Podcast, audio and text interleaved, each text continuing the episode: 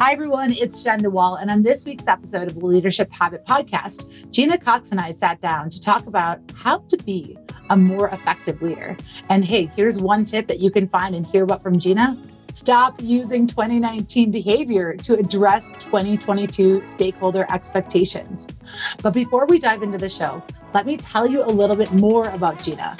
Gena Cox, PhD, is a corporate advisor and executive coach known as a straight shooter who also brings warmth and generosity of spirit to her partnerships. She guides CEOs, leaders, and boards as they respond to evolving stakeholder expectations and transformation driven by societal change and organic and M&A growth. Her differentiator is the nuanced insights and recommendations that she brings from a lifetime of continuous multidisciplinary learning, enabling her to offer clients uniquely and valuable insights. And I hope you enjoy our conversation as we talk about what leaders need to do to be effective today in 2022.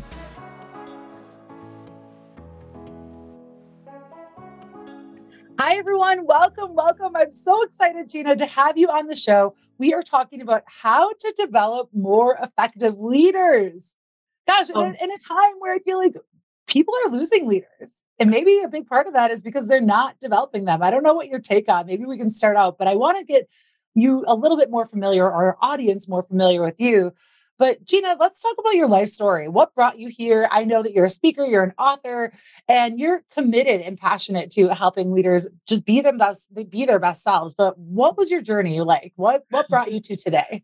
Yeah, well, first of all, thank you so much for having me. It's really a pleasure to be here. I always hope that I can suck some of your energy into my body and be as energetic as you are, Jen. So it's a pleasure to be here. Um, well, you know, I like to say leadership is really all I know. I'm an organizational psychologist, and the aspect of organizational psychology and industrial psychology that has always fascinated me is not just about human behavior in the workplace, but about the factors that influence that. And because I know from research, but also from personal experience and from consulting, to so many leaders over the years. The truth is that it is that relationship with your immediate leader that makes the biggest difference, right? 70% of the variance, or seven, you know, you could say that a majority of the experience that an employee has in the workplace is directly attributed to their experience with their immediate leader. So knowing that just fascinates me. And so I'm very interested in doing everything that I can to have, first of all, help leaders understand that obligation and also help organizations figure out how they can help leaders be the most effective. But how did I get here is the question you asked. Yeah. Well, when I was a, a, teenager, for whatever reason, my father sent me this psychology book. It was like a developmental psychology book.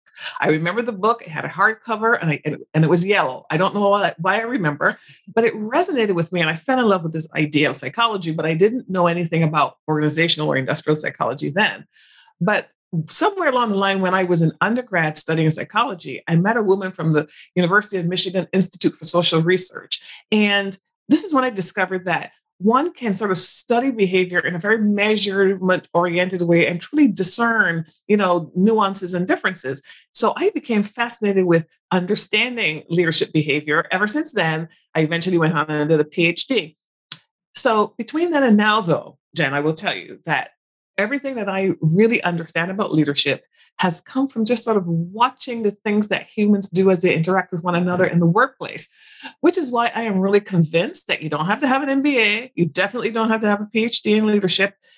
But if you are a leader, this is what I tell leaders to remember. Imagine that you have a dartboard in the middle of your forehead because you are really the designated hitter for your team. I don't care if it's a team of two or a team of 5,000. If someone says you're the, you're the manager, those people are now looking at you in the middle of your forehead because you're the person that they perceive will determine whether they have a good experience or not at work. So if you remember the dartboard in the middle of your forehead, it reminds you then, if they're watching you, then what are you doing? What is it that they're seeing? It reminds you that you have a lot of power, control, and influence, and that you need to be thinking about making sure that whatever you're putting out is actually something that you know is positive and strengthening of that relationship. Yes. I mean, okay, you've obviously done a ton of research on this. I'm curious from the research that you've done, um, just from your education, what are some of the biggest things that you've noticed that were changes in the way that leadership is even approached from the industrial or the industrial revolution i can't speak to even just thinking about how organizations have evolved from your research what are the biggest kind of changes that you've even noticed over time i guess over mm. the last 10 20 years that mm. you're, you know, kind of the stuff that we learned about is now not necessarily what's going to work today. Do you have any aha moments from that perspective? Well, I have a lot of opinions. Are you surprised to hear that? I'll tell you the first. the first is that the one thing that we learn when we study psychology or organizational psychology is that it's not that long ago. As you point out, it's only since the Industrial Revolution that humans have got together in groups to produce something. So the notion of the workplace and us in teams and groups, it doesn't appear to be that much of a natural fit for us humans. We were a whole lot better when we were, you know, in an agrarian environment. We had a little bit more freedom and independence to control our plot of land and do whatever we did independently it's not easy for us humans to do things together in groups in an organized way, which is what organizational life is about.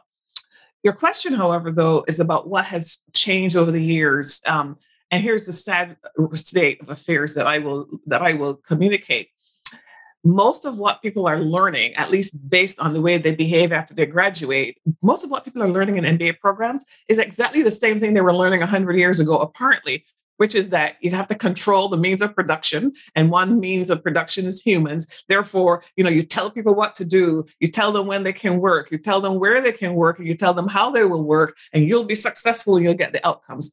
Frankly that is a model i think that model has been sustained for way too long. The only thing that I have seen change happened just two years ago, and that was a pandemic came along. And some of the same people that I personally knew and had worked with who said things like, I love it when I see cars in the parking lot at seven o'clock. It means that my employees are really busy and getting a lot done. When the employees were actually saying, the only reason I'm here at seven o'clock in the evening is because I feel if I don't come at seven o'clock, if I don't stay, you know, I'm somebody else is going to get the promotion or the opportunity. So I'm going to work hard. But really, I need to go home and take care of my kids and all that. The re- so it was only a couple of years ago that leaders began to notice, oh my gosh, we've got to do some things differently. So I remember writing an article at the beginning of, of 2021, actually, talking about the, the importance of putting the human at the center of any leader's ideas about what makes him or her effective and what makes his or her or organization productive. That was not a novel idea. I wasn't the first person who ever said that, not even then. But what I why I said it, why I put a stake in the ground was that it was only during the pandemic that I began to see a larger number of executive leaders in particular say, oh, we need to be concerned about things like burnout, mental health, mm-hmm. how people are taking care of their children, how they feel as humans as they're trying to get the work done. So Unfortunately, not a lot of change in the way that leaders have been trained, but I'm starting to see a change in leader behavior moving forward. But having said that, this is still an idea where there's a lot of resistance because, as you know, there's this whole big conversation that is still taking place about should we force people to go back to the office who don't want to go back to the office? Yeah. Whenever I hear a leader talk about this issue in that fashion, with that framing, my all of the you know bells all the red lights are going off in my head because the minute you frame it that way it lets me know you don't really understand what's going on here. I don't care if you call it the great resignation. I don't care what you call it. The reality is that employees are, have realized that you know what? There are alternative ways of thinking about how i can get the work done and still have a happy life still be available for my children, still take care of my physical and mental health. I shouldn't have to compromise all of that just to get a paycheck. Um, so that is a change. And you notice I say that employees are driving that change. If you, you know, there's that traditional pyramid where the folks at the top are the ones calling the shots. There's a bit of an employee revolution that's taking place right now. Yeah. I mean, I feel like I love the employee revolution. It might be just from even the reason that I got into personal development of feeling like, you know, when I left, feeling so just oh, you need to do this or you need to work these extreme hours. You need to try to fit in. Make sure that you don't, you know, I, I've said this in the podcast, they know it, like just getting feedback about trying, like, you know, conforming and groupthink, it makes you feel, oh my gosh, who am I? And then you still have to try and get in you know, the office at 7 a.m., leave at 7 p.m. So then you know that they think that you're actually working hard. Even though if they looked at your numbers, they would see that you're working hard because there's definitely ways that yes. we are tracking all of that. Mm-hmm. But I'm so happy that the employee revolution is finally happening. And it's interesting because you can still, even some topics that we might talk about here, you can hear some of the resistance from different employers that are like, well, I don't want you to, to tell them about, you know, this or to get them thinking about driving their career because then they're going to leave. And no, like you can't control people anymore in that way or think that you're going to get those results. But I still think that is, I don't know, that's what I see is still that resistance of like, they should still be happy that they have a job. They should just fall in line. Like, and that's really just a way that is not going to be effective today if you want to actually keep people. Okay, let's, we're diving into like, sorry, I know that I took us on a tangent. I just love your research and your background because I feel like you have so many rich insights that I know you'll weave into this. But we're talking about how to develop more effective leaders. And so let's talk about what leadership effectiveness even is. Like, what do you think are the key obstacles today? I know that the employee revolution is there, but let's maybe drill into it. What are the key obstacles that you think that leaders actually need to be aware of to be effective, to create a culture that people actually want to work in? Mm-hmm.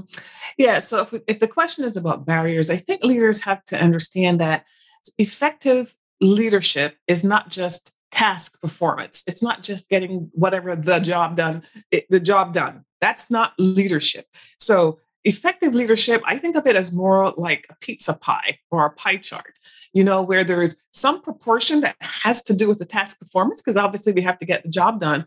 But then there's another wedge in there that has to do with the human experience. So, so first of all, my definition of effective leadership always looks like that pie chart. And let's just say it's those two elements, although there could be more, you know, slices to the pie it has to at least be 50 50. It can't, or it definitely can't be 75% focusing on the task, 25% focusing on the employees, and really not putting that employee experience, giving it the sort of power or influence it deserves. So there's that. So you might have to sort of reframe your thinking to the to the reality that you can't be an effective leader if you aren't thinking about both of those things simultaneously. The other barrier is that, as Jen has alluded to, the workforce is changing. The workforce is not ch- just changing in terms of we had a pandemic, we have the opportunity to work in different environments, and we want to keep that. I think the workforce is changing in terms of its expectations of what an effective leader is. And so, um, what leaders have got to be aware of is they've got to be closer and more in touch with those that they lead. There was a, a piece of research that came out from WorkHuman last year uh, in which they made it very clear that when employees were asked to identify what distinguished between the, the, the managers that they had as they were in the work from home or remote environment uh, for the first time or working in a hybrid environment, how did they differentiate those leaders that they perceived to be effective versus those who were less so effective? And what made them more engaged? And it was a simple thing. It was that the managers that checked in with them more often were the ones that they gave all the points to even a manager who checks in and doesn't give me what my what everything I want is still going to get way more points than a manager who does not check in. So one behavior, one simple tip that I have for managers, which is again nothing new, but maybe not as emphasized as it should be, is that you've got to put more emphasis on connecting and having relationships with those that you lead. It is important to know if Gina is a parent who has a child who has some health issues and how that relates to how Gina shows up and what she might need from you as a manager. That's an example of something managers have to really put in the forefront. I would say another thing that managers have to really think about is that um, because of all of the risks that are in the macro environment, you know, climate change, calls for, you know, social justice concerns, there's this sense of, of uh, unease in the overall environment in which employees live and therefore in which they work. And so I'm not suggesting that managers have to be involved directly in that conversation. But what I think managers have to recognize is that a lot of employees are caught, are, commu- are living lives in which they're feeling a high level of stress. And then that is translating into the experiences that they have at work.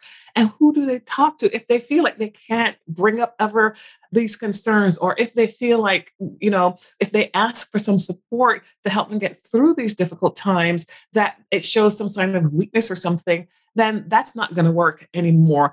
So everything that I've said, Jen, is very much related to what I said earlier, which is that I think managers have to be more attuned to the unique, call it customization, if you would, the unique needs of the people that they lead.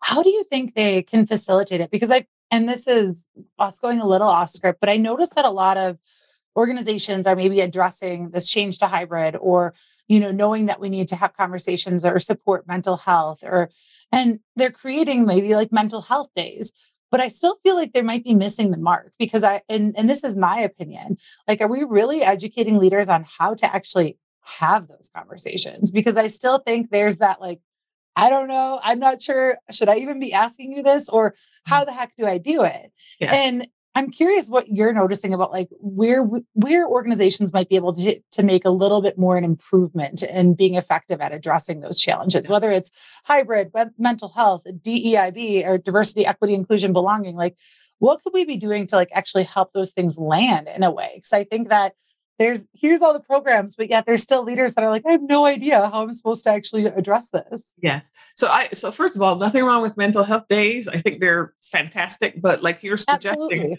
I totally agree with you that mental health days and implicit bias training, for example, belong in the same bucket. It doesn't harm anything, but it isn't going to get you to any solutions just magically.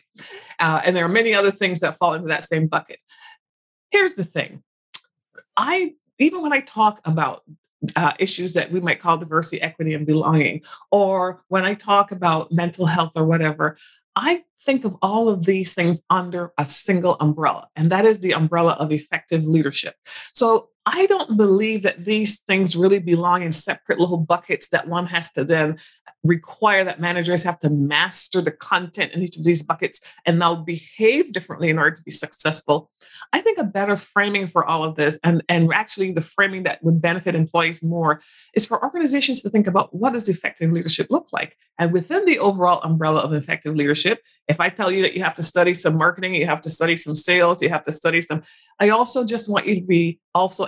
I want to train you. Obviously, somebody has to has to guide you, so you don't just you know get it uh, magically. But what is it that you have to train me about? It isn't about oh, you know, these people over here who have mental illnesses, this is how they are, or these people over here who might look different. It's more about again, the fundamental idea that if you're managing a group of people, you need to manage for the 100. You need to be the designated hitter for every person on that team if you're going to be the designated hitter, if that's going to be your model, the only thing it really requires of you is to talk, is to get to really understand these individuals. So here's what I would say is my script for that, because I don't agree that you have to over index on any of these content areas as a manager.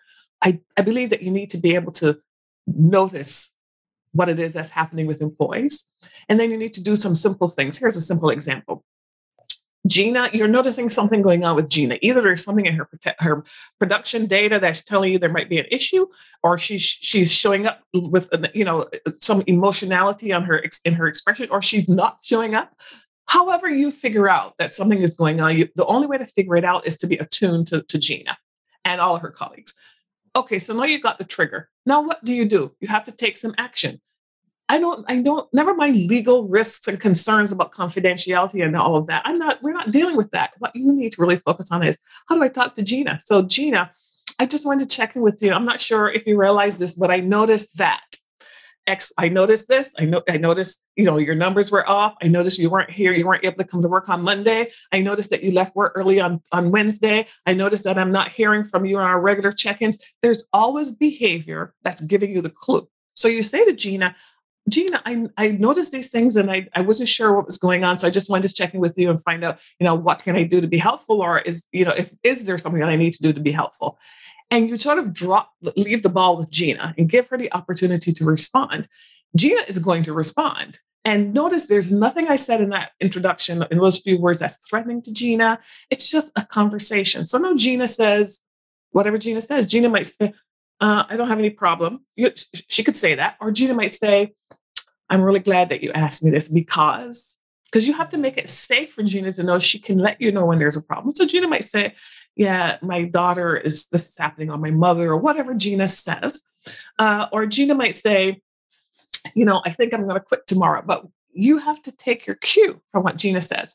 So if Gina says, I've got these issues, then automatically you know that she's needing some support. You don't have to try, I think, to try to, you know, to diagnose anything or to, to over interpret this, but you need to ask a simple question. Oh, I think the, the question Gina wants you to ask, which is, what can I do to be helpful? Is, you know, what can I do to be helpful? What do you want me to do that would be helpful? It's an even better question.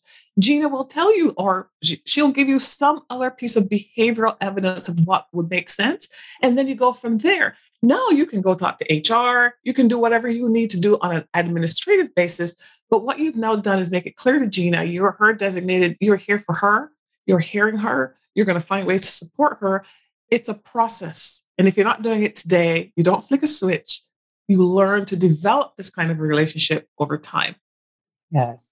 I love that. Boiling it down to like the simplicity, get back to like that human piece of, you yes. know, the challenges of today. Yes, our hybrid, our mental health, our understanding the diversity in our workplace and how we can make sure people feel heard. But at the end of the day, just comes down to being a dang human, asking, yeah. how can I support you? Or noticing, as you said, like really paying attention to that. It's and the programs, and I want all those programs, by the way. Like when I said that, like I want all the mental health programs, but I also yeah. want people to feel like, okay, seeing human and being human. That's right. here's the thing. I don't think there's ever any person who has a mental health challenge who is thinking, I wish my manager was more informed about schizophrenia or or, or anxiety and depression. Or they're not, I don't think that's what an employee is thinking. What no. thinking is that I know I, I had an issue. I know I need support. I want my manager to be able to provide support if I re- if I obviously need it or if I request it.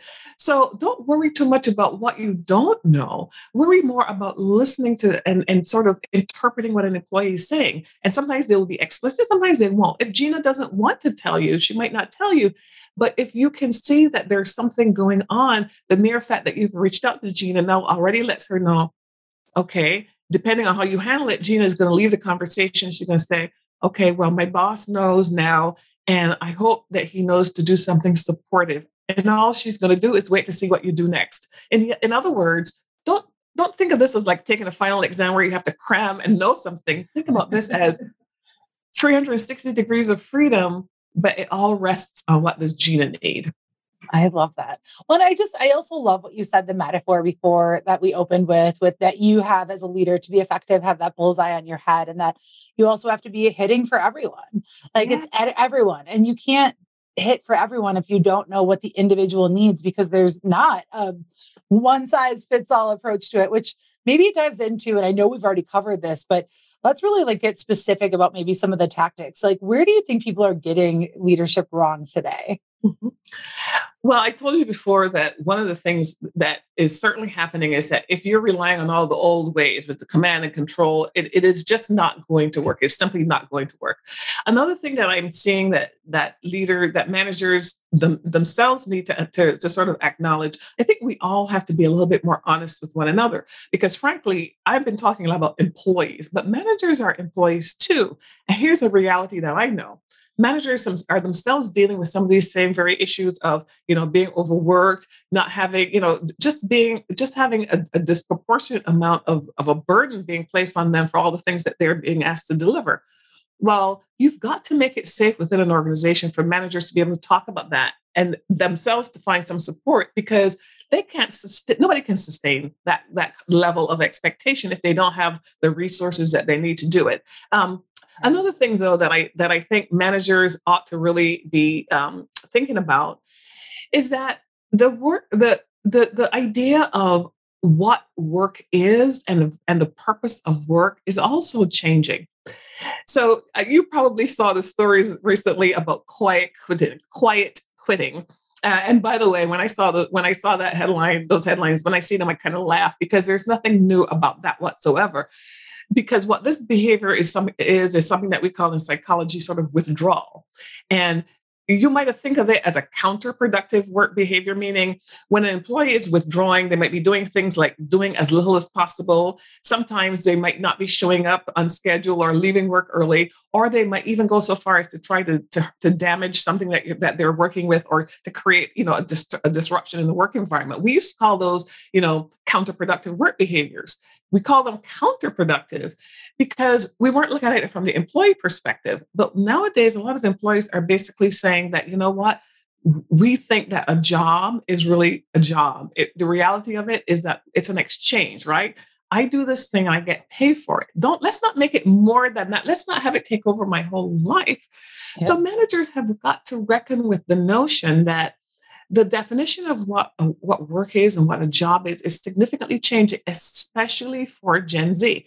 Now, I, I'm not big on the artificial lines that we draw in the sand about generations. Like I, I, I really am cautious sometimes about overemphasis on generations, but they are generational differences that we can see. Mm-hmm. And there are some that Gen Z very specifically uh, has owned and says, no, we want our lives. Two, we we want to know that if I'm if you're managing us, that we believe that you're an honest and trust honest and trustworthy person, that you have a certain set of values that we can believe in, that you care about the environment, that you care about you know social justice and so on. So I think that uh, if managers are not attuned to the reality that the workforce expectations for them have changed, they will continue with whatever behaviors they've ex- exhibited traditionally that might even have been successful, but they're not going to be able to attract and retain. So this whole great resignation thing is not as uh, as mysterious as, uh, uh, as some people uh, say that it is. Yeah. I mean, they all the research was there, right? The st- all the stats, all the numbers said that this was coming all along. And yes. it's just now this big buzzword. But people have changed. And I love talking about the definition of work. And I feel like I noticed that as a millennial, like earlier on, like I just not wanting to change, not and feeling like I don't want to have to try to fit in. I don't want to have to feel like I am here at seven with you, even though I finished all my work four hours ago, just because you need to feel like I'm committed. Like, mm-hmm. I think the question that so many of my friends, my peers are asking is, what's my life worth? Like, I don't, you know, I don't care enough.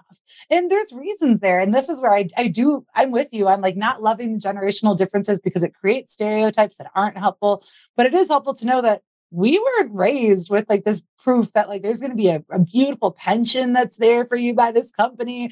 No, we actually didn't see a lot of those things to be true. And our options just increased. We aren't stuck with, or not maybe I don't want to say stuck, like constrained to maybe a smaller regional area to find employment, we can find that in a variety of ways. We're more mobile than ever before. And so if that landscape I think was different for, you know, baby boomers, they likely would have already accelerated some of these changes, but it just wasn't that way. Where do you think that organizations or how do you think organizations can address some of these changes? Like what would be any specific tactics that you think organizations should take? I mean, even just thinking about what you just said in terms of how people studied leadership effectiveness, really looking at it from the team perspective versus from the individual perspective. That was a great aha for me to even have it said in that way. Because I think, yes, people are constantly like, what do this to develop the team? But they're not thinking you actually need to look at each of these individuals as mm-hmm. people and figure out what they need and then apply the like tenets of what it means what it means to be an effective team. But what do you think organizations or leaders need to do to support like this this change or this new definition of of work?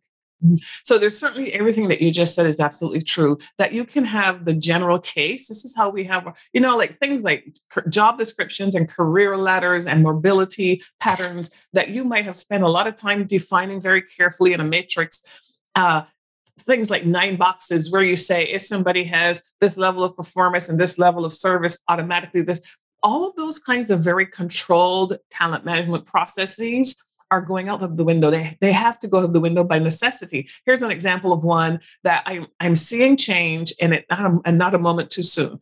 The overemphasis on having a degree, having a degree from a certain school, and all of that idea magically is evaporating. And the reason it is evaporating is because organizations cannot continue to just say, well, this is what we want and you will provide it before I will hire you. That's not going to work anymore.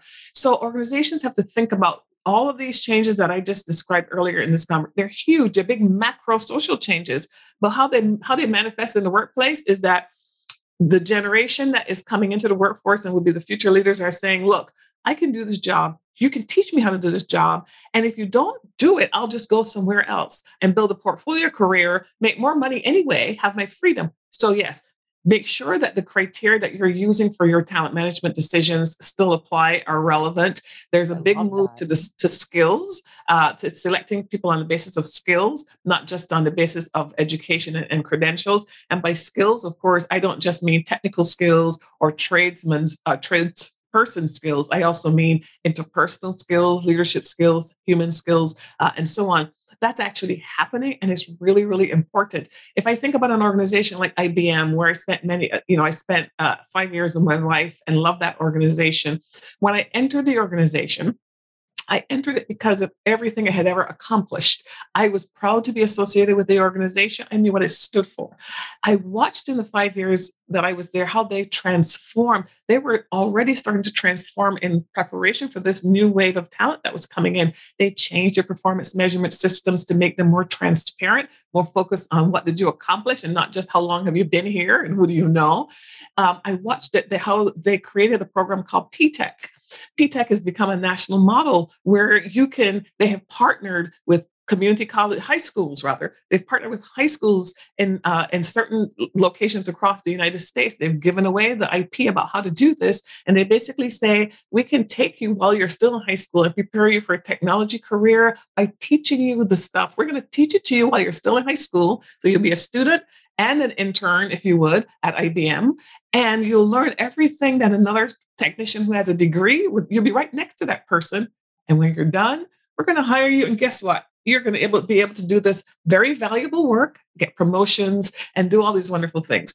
That's an example of organizations can't just think in a rigid way about what they're looking for and how they would develop what they're looking for. They've got to look for alternative ways. If not, we will have this labor shortage and it will continue for a longer time. Uh, another example that comes. Can I ask a clarifying question? Do you yeah. feel like just even what you just said? I grew up. My my dad was in a trade where I grew up in Wisconsin. That was actually I would say just as equally common for someone to go to a, a four year or go to school or go into a trade. But it almost sounds like what IBM is doing is kind of taking the trade and moving it into the technology industry. Am I, or maybe I'm misunderstanding that because this is just new. I've never heard of that program. That is, you never heard of P-TECH? You need no. to check it out because, like I said, they've shared this with the world. It's not just something that they have done for, for IBM, they've shared it to the world. It is, in fact, the same idea of saying, the, the notion that you have to have this for your degree, where did that ever come from? Why was that the criterion? The criterion is are you capable of learning this stuff and then applying it in the work environment? So they just turned everything on its head and said, we're not going to wait for you to do the degree because we think if we wait, first of all, we won't get the talent fast enough. But more importantly, we want more of these young people to have access to this information, to this training so they can grow. So, in fact, yes, the use of the word trades is is a very um, is one that it, I, I have mixed feelings about that word at this point in my life because what I've come to understand is that it was a way of putting people into a box. Because you would say these people went to these people took an academic trail and they got a degree, and these people went to a trade school and they learned how to work with their hands. Like that's the stereotype, and it's not inaccurate; it is accurate. But but is it really that black and white, that cut, that, you know, is it really that clear cut? And should it be? And in, and in making it so clear cut, what are you missing on either side? So, yes, IBM is basically saying, well, maybe we'll blur that line because there could be people over here in this trades box that can do exactly the same thing as the folks over here who got the four year degree. They might get there sooner, in fact. Why are we not tapping into this talent? Another thing that's related to this, Jen, that I have observed for the last 10 years or so is that I don't know if you've ever heard of something called the maker movement, but the maker movement, there you can look that up as well, is really just this general idea. And you, you've seen it, you see it in your day to day life where there's a greater emphasis on people making things with their hands and using the word artisanal to describe them, whether they're making clothing, whether they're making um, they're sculpting something, whether they're making knives, whether they're making bread, wine. There are people who are saying, you know, they're solo entrepreneurs sometimes, but they're saying there's something I can create with this, with my brain that God gave me, with my hands that God gave me. I'm going to make this thing. I'm going to put all my love and care into it and make the best cookie. And when I make this best cookie, people in my neighborhood are going to buy it and it could be it could eventually take over and become a national thing but what they're putting into that is not, it's not the sending and saying, I have a job. What they're saying is, if they're selling on Etsy, it's that I, I can make the best whatever, only I can do it. I'm going to make it and give it up with love and care to the world. And the world is going to say, oh, Gena, she makes the best bread. That whole maker movement is something that I see sort of infiltrating into this whole idea of corporate talent too. It's related because you know what? All you want to find all the things that these people can do and liberate them so they can do it for the big company as well as they can do it for the little, you know, for their little own business.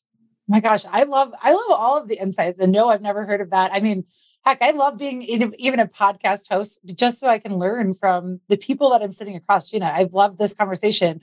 I before we end this, I do want to talk a little bit about your book because you obviously are very, very educated in this, very passionate about it. You have so many different insights. But let's talk a little bit about your new book, Leading Inclusion. Um, tell me a little bit more about the book, who it's for, and what inspired you to write it. Yeah, so I wrote leader, Leading Inclusion for corporate leaders, especially executives and board directors, uh, human resources executives, MBA students, executive MBA students, and even for people who want to lead American workforces who may now currently be in another country and need to understand an aspect of the American workforce that they might not otherwise. And the core message of my book is so simple. It's that all these conversations that we have about diversity and inclusion and belonging and equity, and then we say, it looks like we're making no progress. Why is that? It's because we won't make progress until these efforts are led from the top of organizations. And so I encourage executive leaders not to treat this as something over to the side that they throw over the wall and say, here, the chief diversity officer or somebody over here is going to handle it, and we don't have to think about it.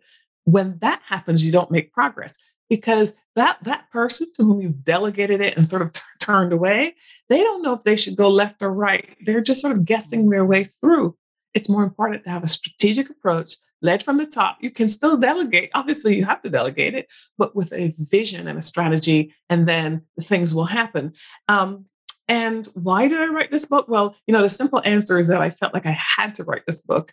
But the more complex answer is that my life changed in the spring of 2020 because there were some things that happened, including, um, uh, you know, the deaths of three people who I do not know. But when I saw these things happen on television, you know, Ahmaud Arbery, Breonna Taylor, and George Floyd, I realized, you know, we've got a huge problem here, and I wanted to be a part of a solution. And so mm. I thought, how I maybe I'm not going to walk in the streets. Maybe you know, well, how does Gena do it? Gena writes a book based on her her psychology training, her experiences of advising leaders for 20 something years, as well as her personal experiences, and says, you know, these are the things that I wish I could have said to leaders when I was consulting to them, but maybe there wasn't space at that time. But we're in another time, and now there's that opportunity. So that's why I wrote it. I mean, I think it's powerful that you have wrote this because it, it's a long time coming for this movement that needs to happen. And even last week, we, you know, at Crestcom in August, we teach two different topics, but one of the topics was bias. And you had mentioned earlier on in the podcast, really understanding the environment that people are in today and that the social environment that they're, you know, experiencing outside of work is walking with them in there. And I love just even facilitating these conversations because we have to talk about that. And the the example, I had a participant that you know shared what it was like to be going through those things. She was a person of color, and just how it felt at work to feel kind of othered and to feel. And I, of course, don't have that lived experience being a white like woman, but just to hear that. And we need to hold space to have those conversations to talk about how that might break down our trust in our leadership team, how that might break down the trust and how we feel within our teams. Like, mm-hmm. I love that you wrote a book that I think is what leaders need to hear on just really thinking about these conversations and not putting them over as this, like, oh, that's just the initiative of the week. Like, no, this is the stuff that we've actually been ignoring for a really long time or not allowing to like see. And that's what's still coming into your workplace. I, I'm not even sure I try so hard to even be sensitive with how I articulate that because I don't want to in any way like uh, come off in any way bad because I know that it's like the sensitivity. But I just love that last week we could even have a conversation around what her lived experience was like going through that and just showing to other leaders in the class like this is how i felt this is you know the withdrawal that you had talked about earlier like we need to start addressing like the environments that exist and like how that comes up i did i even make sense with that i was trying to like toe the line of like but I, it was just beautiful because I think it gave like her willingness to be vulnerable and share that gave other leaders insights into like, wow, like I didn't even realize that someone else might be having that. You know, I don't know what your take is on that of like how it's addressing it, but I feel like it's we need it. Oh, I absolutely agree because I think the first, the worst thing that a leader could do is create an environment in which these conversations are taboo. And it's not just race and, and ethnicity, although, of course, I am very interested in race and ethnicity because of my own personal experiences.